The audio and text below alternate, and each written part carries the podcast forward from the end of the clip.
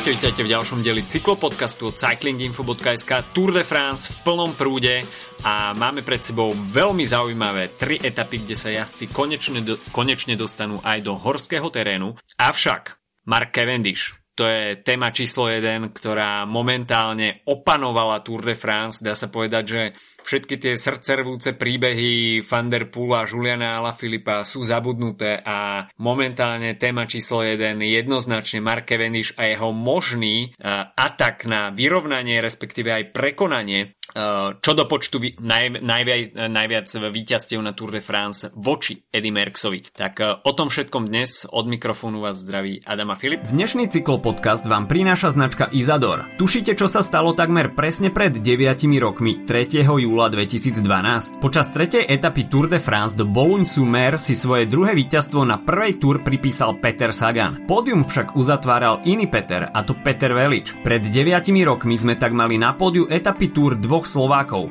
čo je obraz, ktorý sa asi tak skoro opakovať nebude. Mena Peter a Martin Velič tak asi väčšine poslucháčov cyklopodcastu netreba predstavovať. Za sebou majú účinkovania v týmoch ako HTC Highroad alebo Quickstep, štarty na Tour de France a v prípade Petra dokonca pódium z VLT. Veličovci ale vedeli, že človek nie je profesionálnym športovcom navždy a treba myslieť aj na život po kariére. Ešte počas nej tak rozbehli značku cyklooblečenia Izador a na jej chod využívali aj voľné chvíle počas pretekov, či už v tímovom auto autobuse po pretekoch alebo v hotelových izbách. Za dresmi od Izador sa tak skrývajú skúsenosti dvoch elitných pretekárov a roky odjazdené v rôznych podmienkach pretekov po celom svete. Viac o Izador sa tak dozviete na www.izador.com. Mimochodom, o štarte Izador a o tom, ako prácu prelínal s kariérou, porozprával bývalému tímovému kolegovi Petrovi Vakočovi Martin Velič v podcaste, ktorý sme uverejnili minulý rok. Nájdete ho v našom feede pod číslom 265.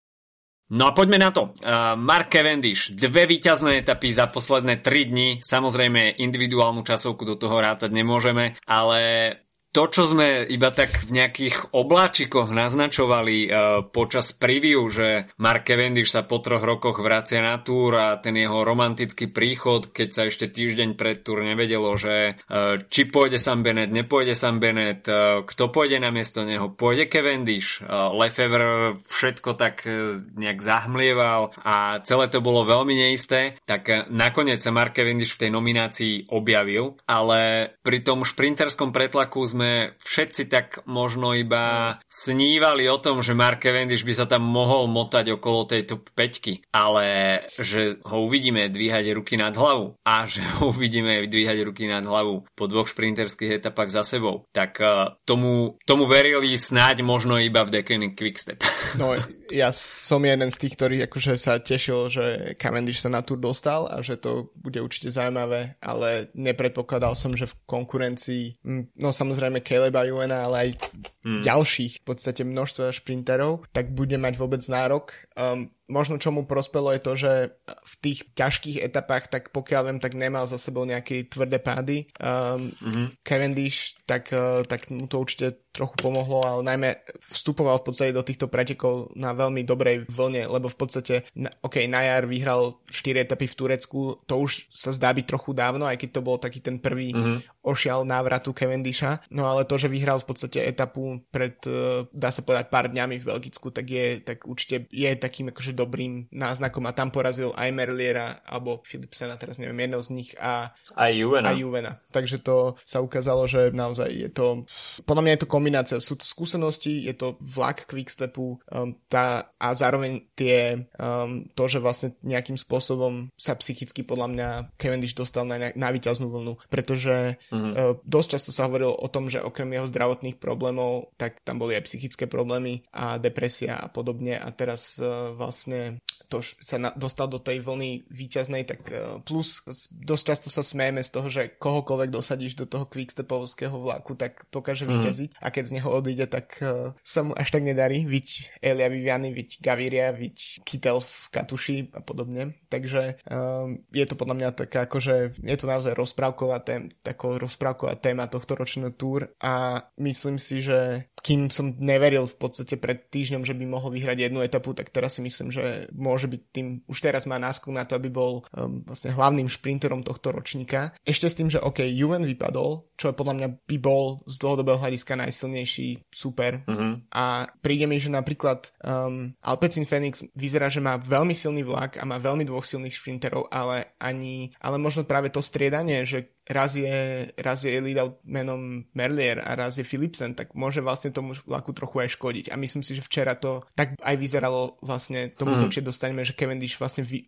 odskočil svojho vlaku do ich a využil ho. No a v, m, som pomerne sklamaný z toho, ako jazdí Demar. Um, ktorý minulý rok bol vlastne ten ako keby kráľovský šprinter, eh, čo sa týka no vlastne šprinterský dojazdu všeobecne, tak eh, a ostatní sú zatiaľ takí, že OK, Fanard vyzerá v pohode, Matthews vyzerá v pohode, Pedersen vyzerá v pohode, aj Peter Sagan vyzerá v pohode, ale nie sú to, to nie sú šprintery, ktorých, ktorí môžu pomýšľať na poražanie Cavendisha v top forme. A zdá sa, že Cavendish po dvoch v tej top forme je ešte možno posledná vec, kým ťa pustím k slovu, že v podstate um, počúval som, myslím, že v okolí tých víťazstiev v Turecku, tak bol rozhovor niekde s trénerom um, Marka Cavendisha, gréckým trénerom, nepamätám si jeho meno, ktorý robí s Quickstepom. No a vlastne on hovoril, že tie čísla, ktoré on dosahuje, tak korešpondujú s tým, čo by mali ako v jeho top forme, ale zároveň tam boli proste iné, iné problémy. No a teraz sa zdá, že tie iné problémy sú preč a tie čísla môžu naozaj hrať teraz prim. No je to skutočne Mark Cavendish, uh, akého si dlhé roky nepamätáme. Uh, pripomína tie roky okolo 2010. Samozrejme, nie je tá rýchlosť, e, respektíve ten kick natoľko dominantný ako, ako v tej dobe. Mimochodom v HTC vtedy jazdil s bratmi Veličovcami a, a to bol skutočne... Teraz vidíme Cavendisha, že nabral sebavedomie. Toto si myslím, že je skutočne aspekt číslo jeden, ktorý hrá v jeho prospech. No a ešte mi napadá vlastne v súvislosti s Cavendishom, keďže si mi povedal, že si mám pripraviť na neho odu uh, do tohto dielu podcastu. tak uh, včera v, uh, v tom vlastne rozhovore po víťaznej etape, ktorý, ktorý bol vlastne v televízii, tak uh, je podľa mňa fantastické. On vyhral tretí raz v včerajšom v Šatoro v, v fantastická výslovnosť, um, tak uh, vyhral tam tretí raz a on dokázal proste z hlavy povedať, no minule to končilo hen tam trošku nižšie, uh, pre, pred desetimi rokmi to bolo v takej nejakej zákrute, akože vymýšľam si, ale v podstate takto si to on dokázal uh, vizualizovať v hlave a myslím si, že to je ďalšia vec, že on vždy mal, keď bol v tej top forme, tak okrem toho, že mal tú rýchlosť, tak mal to takéto analytické myslenie, ktoré, ktoré je potrebné a zároveň aj taký ten, to, tá schopnosť rozhodnúť sa v zlomku sekundy a to, to spravil včera a tomu vyšlo. Áno. A to je, to je presne to, v čom bol Cavendish okrem tej rýchlosti neporaziteľný pred povedzme tými desiatimi rokmi a kým tú rýchlosť môže strácať postupne, tak myslím si, že takéto to myslenie a, a tú prípravu tak uh, stratiť nemôže ani keď bude mať 60. Čiže to je podľa mňa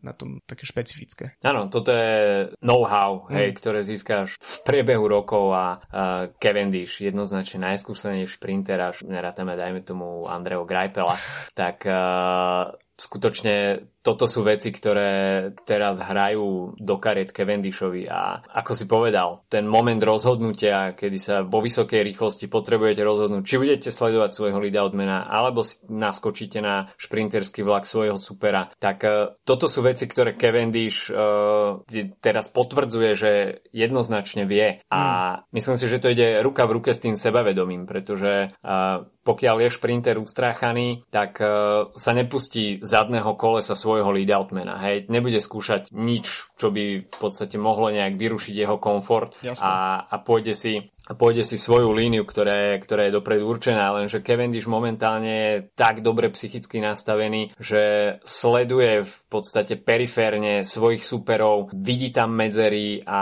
v podstate toto je vec, ktorá Cavendisha dlhé, dlhé roky zdobila. Potom ako by useklo dlhé roky trápenia, jednak možno aj výkonnostne, ale práve aj toto, že neveril si výkonom, neveril si, že môže robiť takéto dokonalé ťahy Prahy a teraz, teraz to proste zacvaklo a prišlo to a dve etapové víťazstva, 32 na konte, 34 a má Eddie Merckx, čiže iba v úvodzovkách iba dve etapy, hej.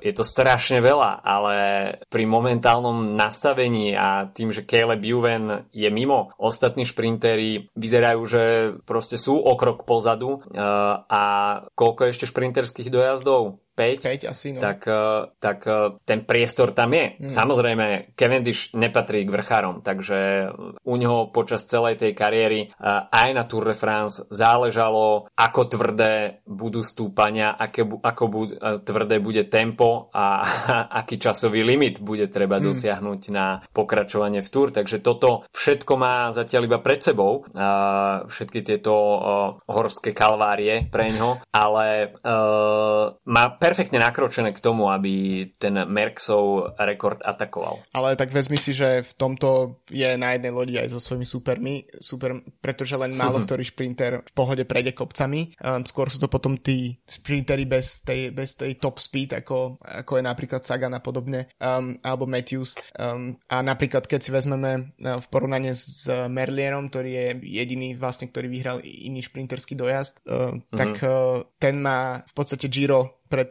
dvoma mesiacmi bol jeho prvé Grand Tour a mm. skončil ho po neviem koľka, či 10, 11, 12 etapách. E, to znamená, že tiež tie najväčšie kopce povedzme neabsolvoval a um, je to jazdec, ktorý má pomerne už vyšší vek v podstate, ale nemá skúsenosti s jazdou v týme World Tour, čak ani teraz nejazdí ešte vo World Tour. To znamená, mm. že Cavendish môže mať problémy v kopcoch, ale minimálne má za sebou uh, koľka je toho účasť na Tour de France, 15, 13, 14, 13, to je úplne jedno, ale proste je to dvojciferný počet a tá práca potom v, v grupete a podobne nastavovanie si limitu v tom je Quickstep skvelý a, a takisto aj Cavendish, ktorý má vždy svojich ľudí, ktorými, ktorými tie kopce nakoniec prejde. Mm, veď už len to, že koľko koľkokrát sa mu podarilo vyhrať na Champs-Élysées je ukážka toho, že cez tie kopce vie prejsť. Čiže myslím si, že tam by som sa skôr bál o Alpecin Phoenix ako prejde kopcami, ako o mm-hmm. Cavendisha a Quickstep. No, mimochodom, Cavendish sa momentálne vyhrieva v zelenom drese, čo samozrejme bol primárny, jedným z primárnych cieľov aj Petra Sagana, ktorý momentálne stráca 76 bodov, čo je pomerne dosť vzhľadom na to, že Cavendishová forma v tých samotných záveroch je momentálne brilantná. A možno aj toto začína nadobúdať nejaké reálne kontúry, že Mark Cavendish by sa mohol popri tých etapových víťazstvách zamerať aj na zelený dres a Myslím si, že pred Tour Deceuninck Quickstep išiel jednoznačne uh, do Francúzska s tým, že Julian Alaphilippe mm. uh, bude dominovať tomuto týmu a všetko sa podriadi Alaphilippovi a v prípade šprinterských dojazdov sa pokúsia spraviť Cavendishovi čo najlepší lead-out. Uh, ale myslím si, že už aj v samotnom Quickstepe asi Patrick Lefevre uh, začína trošku uh, obrácať loď a mohlo by sa to nakoniec zvrtnúť na to, že všetká pozornosť bude sústredená na Marka Cavendisha a Julian Alaphilippe e, bude musieť na svoje individuálne úspechy uh, makať, dá sa povedať, uh, solo a bude to veľmi zaujímavé ešte sledovať toto celé dianie. Keď sme hovorili o, o tých kopcoch, tak jasné, Alpecin Phoenix, to si dobre povedal. Z tých superov, kto je určite lepší vrchár, tak to je Sagan, Matthews, Colbrelli. Mm. Uh, takže táto trojica by mu potom možno uh, mohla znepríjemňovať uh, tie šprinterské dojazdy uh, po prejdení Alp, ale myslím si, že ani oni nebudú nejak extra, extra tlačiť na pilu a sami budú radi, že sú radi. Takže možno tie samotné kopce ani tak nezohrajú uh, úlohu v tej ďalšej forme, respektíve v, v tom kumulovaní tej únavy. A tohto ročná túr samotná nebude príliš, uh, príliš vrchárska, takže uh, tých 6 horských etáp si myslím, že pre tak skúseného jazdca, akým je Cavendish v tak skúsenom týme, ako je Quickstep, by nemal byť až tak veľký problém. Takže to, o čom uh, sa v skutočnosti iba šepkalo a, a sa považovalo za niečo nedosiahnutelné, tak je tu proste Mark Cavendish, dve víťazné etapy a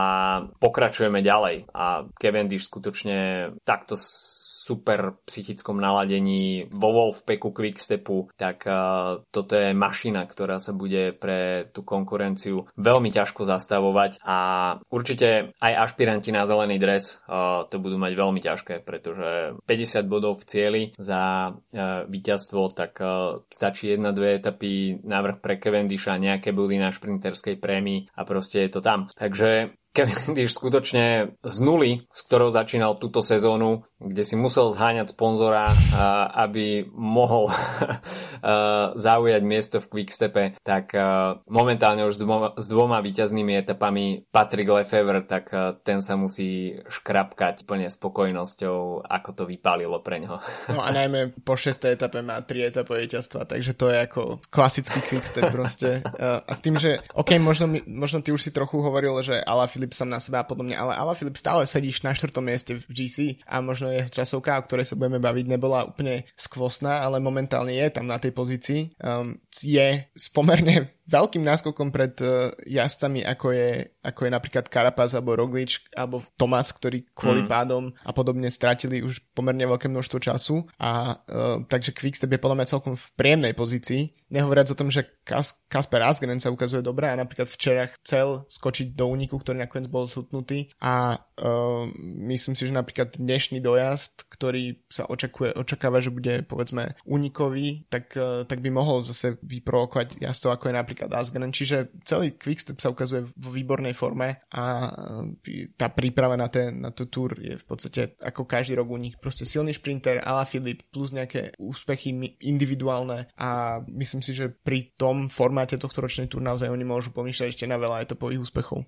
No a ešte skôr, než sa dostaneme k tej individuálnej časovke, tak uh sme opomenuli v tej etape číslo 4, ktorú e, ovládol Mark Cavendish, tak e, ja som tam zažil skutočne v tom závere asi 20 sekúnd najväčšieho emocionálneho výkyvu za posledné mesiace, pretože Brenta Fan Múra snaď každý tlačil očami do cieľa a potom, čo bol koľko to bolo, 200 metrov pred no, cieľom, no, bol, bol proste dostihnutý tým naštartovaným pelotónom, tak úplne normálne som bol demotivovaný to dopozerať.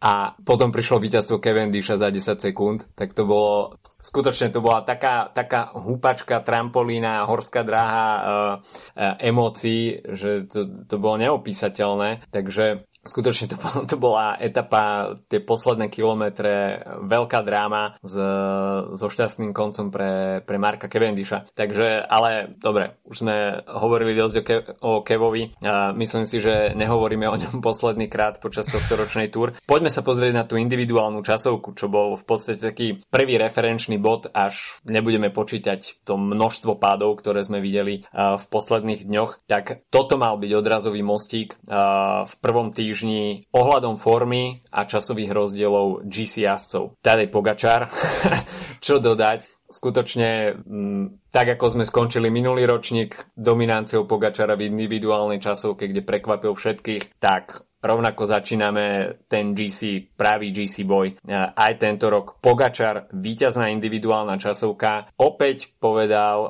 v cieli, že nepoznal časové rozdiely medzi časy, že mu nefungovala vysielačka. Prvýkrát minulý rok som mu to uveril. Druhýkrát tento rok mu to už neverím.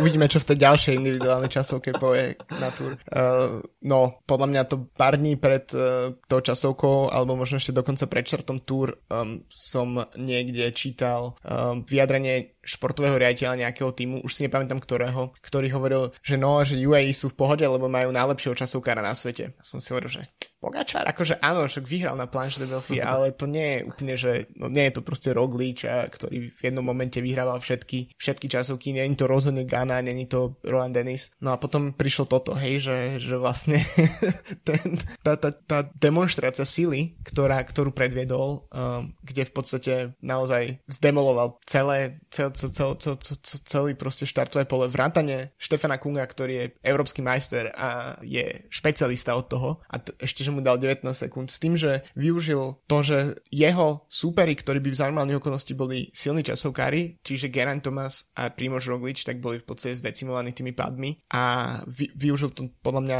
akože ak mal niekedy za, zasadiť nejakú smrteľnú ranu, tak uh, to bolo úplne vhodná, ho, hodná doba a ešte mu to aj dobre dopadlo, že životnú časovku zajazdil 5.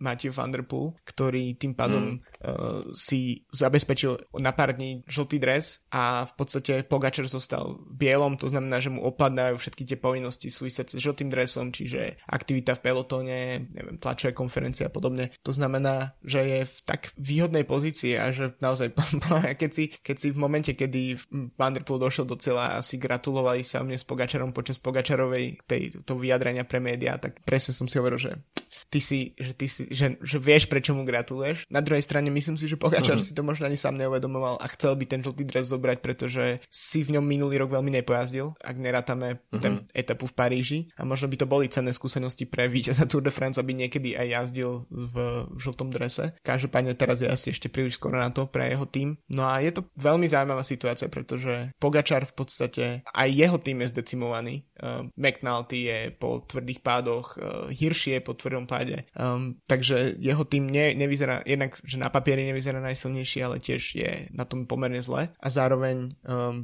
týmy Jumbo a um, hlavne Ineos tak majú viac možností ako riešiť etapy, aj napriek tomu, že tiež ich postihli rôzne pády. Takže to je, teraz to je taká situácia, že naozaj Pogačar podobne ako minulý rok pôjde hlavne sám do toho a potom v, využije to, čo mu pripravia v podstate jeho superi a momentálne v Ineose by ma celkom zaujímalo, aká je ich stratégia, pretože to nevyzerá s nimi úplne ideálne. Myslím si, že po piatej etape nikto nečakal, že budú v podstate na prvý pohľad kvázi z hry, že, že najlepšie umiestnený Karapas bude minútu a tri štvrte v podstate strácať na žltý dres, OK, Pogačare, čiže minútu a pol povedzme, keď to vyrátame od Pogačara. Takže je to možno, toto by, by mohlo, lebo na jednej strane som si hovoril, že OK, Pogačar vyhral časovku, práve po mne práve vyhral túr a už si to proste ustraží. v 6. v 5. etape si to povedať je trochu trúfale. Ale zatiaľ to tak vyzerá, ale naozaj tých príležitostí možno na toho ešte nejakým spôsobom um, hor- rozbiť ešte možno budú a ešte uvidíme, či napríklad ne, ne, nevznikne nejaká koalícia medzi, medzi Ineosom a, uh, a Jumbo Visma, čo by bolo celkom zaujímavé. No, všetko všetko naznačuje tomu, že snáď iba cez nejakú tú takú medzitímovú spoluprácu a vedia aktuálne cesta k detronizácii Tadeja Pogačara, pretože to, čo predvedol v individuálnej časovke, to, to bol proste prelet. To niečo neskutočné. Nadeliť Kungovi Um, jasné, zohral, tá, zohral tam určité, určitú rolu aj počasie. A to si zase nebudeme klamať, ale v podstate to sú, toto bol výkon, ktorý skutočne nastavil zrkadlo a Richard Carapaz spoločne aj s Grantom Thomasom eh, momentálne vôbec nepôsobia tak sviežo. A o tom super týme, o ktorom sme hovorili, že prináša Ineos, tak eh, v podstate po šiestich dňoch, v prípade individuálnej časovky po piatich dňoch eh, je úplne všetko inač a tie karty sa momentálne rozdali tak, že Pogačar je v novej situácii, on nebude musieť atakovať, bude musieť brániť a na druhej strane Ineos bude musieť atakovať a nebudú môcť ísť tú defenzívnu jazdu, takže toto skutočne prináša úplne, úplne nový vietor do, do túr. A sám som zvedavý, ako na to týmy zareagujú už počas prvého týždňa, pretože uh, už dnes jazdci absolvujú, dajme tomu, kopcovitú etapu alebo zvlnenú etapu, neviem ako je to nazvané, uh, čo samozrejme v GC nebude hrať uh, úplne rolu. Van Der Poel určite bude sa snažiť ubrániť žltý dres, o tom nie je pochyb, ale potom prídu dve horské etapy. A s jedným, s jedným dojazdom na vrchole stúpania, takže až má byť nejaký priestor na to, aby Ineos, respektíve Jumbo Visma, získali, mm, dajme tomu sebavedomie, alebo nejakým spôsobom chceli Pogačara zahnať do kúta a nahnať mu trochu strachu, tak práve tie za sebou e, nasledujúce dve horské etapy sú priestor, pretože mm, ten prvý jazdný blok je vždy najdlhší a, a potom tie ďalšie dva jazdné bloky už e, obsahujú iba 6 dní, hej, takže už ten prie, v podstate po prvom bloku sme ako keby už v polovici túr. Takže mm, ten priestor tam už nebude až taký veľký a skutočne, keď sa pozrieme na tie, na tie GC rozdiely, tak Pogačar tam má na Karapaza minútu 3 štvrte, rovnako ako aj na Rogliča. Tomas stráca ešte o 10 sekúnd viacej, Kelderman, Enrik Mas takmer 2 minúty a hoci teda najbližšie z tých reálnych uh, súperov je Julian Alaphilippe, ale tento reálne je skutočne iba v úvodzovkách, pretože Alaphilippe nepatrí k lídrom uh, na trojtyžňových Grand Tour, takže toto, teraz sa nám to zomlelo tak, že Pogačar zrazu uh, už od samotného začiatku dominuje a je ťah na ďalších. A sám som zvedavý, ako na tie, tie silnejšie týmy Jumbo Visma a iného zareagujú. Najmä sme Pogačara v podstate odkedy vstúpil do profesionálneho pelotónu, tak sme ho nevideli v podstate v situácii, kde by vybuchol v kopcoch. Možno úplne naj, mm. najhoršia situácia, ktorú mal, tak uh, bola, to bolo na, v Baskicku tento rok. Na Vuelte. Uh, skôr myslím... Skôr... Aj na Vuelte mal trošku... Hej, tak ale tiež na Vuelte mal o dva roky menej, povedzme, a o jeden Grand Tour titul menej na som konte. Čiže, čiže je to podľa mňa v takejto situácii je to,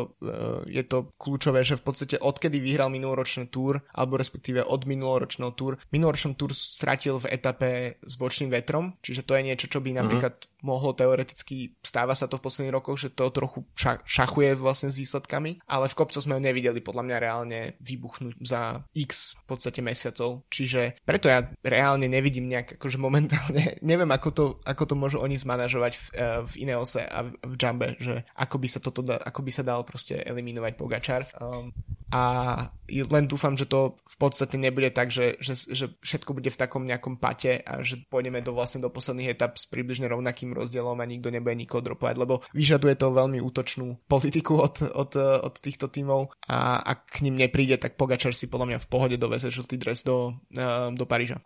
OK, nepredbiehajme, pretože veľmi múdri sme boli už pred samotným štartom túra a nakoniec tie prvé dve, tri etapy vypalili úplne ináč. Myslíš takže vtedy, keď som povedal, že, po... že Cavendish nevyhrá etapu napríklad? napríklad, hej. Uh, ale každopádne, Pogačar Pogačar sa momentálne vyhrieva vo veľmi komfortnej situácii. Žltý dres ešte nemá, ale má k nemu veľmi nakročené. Tých 8 sekúnd, ktoré stráca na Mate van der Pula, bude určite v najbližších troch dňoch zmazaných, o tom nie je pochyb. Takže poďme si v krátkosti povedať, že čo nás čaká počas nasledujúcich troch etap. Etapa číslo 7 bude kopcovitá, tak je to teda charakterizované. Uvidíme viacero stúpaní 3., 4., 2. kategórie v druhej polovici pretekov, takže šprinterská prémia je asi v polovici tých 200, takmer 250 km, čiže dnes veľmi dlhý deň v sedle a Peter Sagan určite bude mať záľud na tých 20 šprinterských bodov, keďže to jeho manko na Marka Cavendisha sa počas posledných etap výrazne zvýšilo. Ale myslím si, že šprintery, ktorí vedia preliesť stúpania, budú mať záľusk aj na dnešnú etapu. A Van der Poel bude dnes pod veľkým tlakom, pretože jednak na tom stúpaní druhej kategórie, ktoré je nejakých 18 km pred cieľom, sa budú rozdávať aj bonusové sekundy, takže uh, 5, 3, 2, 1 pre jazdcov GC to určite bude zaujímavé.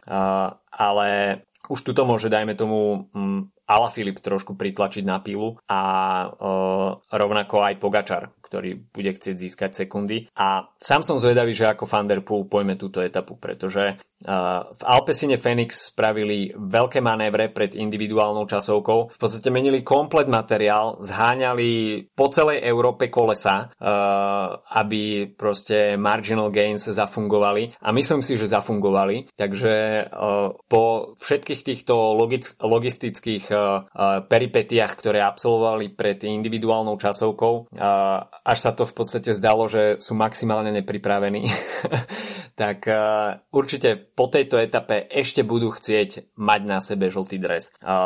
O tom, že o žltý dres prídu buď v etape číslo 8 alebo 9, myslím si, že už v osmičke, uh, o tom nie je žiadnych pochyb. A myslím si, že v Alpesine Phoenix budú, budú radi za, za tie dni strávené v žltom. Pretože v etape číslo 8 už uvidíme horské predstavenie a hoci teda finish na stúpaní neuvidíme, tak uvidíme 3 stúpania prvej kategórie a na Kolombieri sa takisto budú rozdávať bonifikačné sekundy, konkrétne 8, 5 a 2, takže tam, tam tá nádielka bonusových sekúnd bude ešte, ešte štedrejšia. No a myslím si, že taký highlight prvého týždňa, respektíve také veľmi vhodné zakončenie príde v etape číslo 9, ktorá bude finišovať v Týň, tam, kde sa jazdci dva roky dozadu nedostali a kvôli tomu zosuvu pôdy a tak tento raz sa tam bude finišovať na vrchole stúpania Monte de Tíň o dĺžke 21 km. Priemerný sklon v úvodzovkách iba 5,6%, takže bude to pomerne konštantné ale predtým ešte asi absolvujú ďalšie dve stúpania prvej kategórie a asi v strede toho parkúru v nedelu bude Col du Pré, čo je HC-čkové stúpanie. Takže deň nabitý výškovými metrami, 4600 výškových metrov konkrétne a skutočne tá scéna pre vrchárov je v závere prvého týždňa pripravená. Sám som zvedavý, ako bude reagovať Ineos Jumbo. Pogačar sa skutočne môže zaradiť e, do toho defenzívneho módu a jednoducho reagovať musia ostatní. A má už napríklad možno aj Movistar, ktorý, ktorý tiež má silných v podstate vrchárov um, a je známy svojou dysfunkčnosťou na, na Grand Tour, ale možno je, je čas možno niečo s tým spraviť. V podstate uh, Enigmas je na podobnom čase ako Geran Thomas, uh, López, neviem kde presne, musím si tu dať zapnúť vyhľadávanie. Uh, uh, ten stráca už 5 minút, takže to sú v podstate terén, ktorý by mal sedieť takýmto jazdcom a uvidíme, že ako sa vlastne vyliahnú z tej pozície, z tej zlej pozície. Ešte možno na záver by som rád dodal, že uh, pripravoval som grafiku k dnešnému podcastu a zistil som, že dnešný podcast je číslo 300.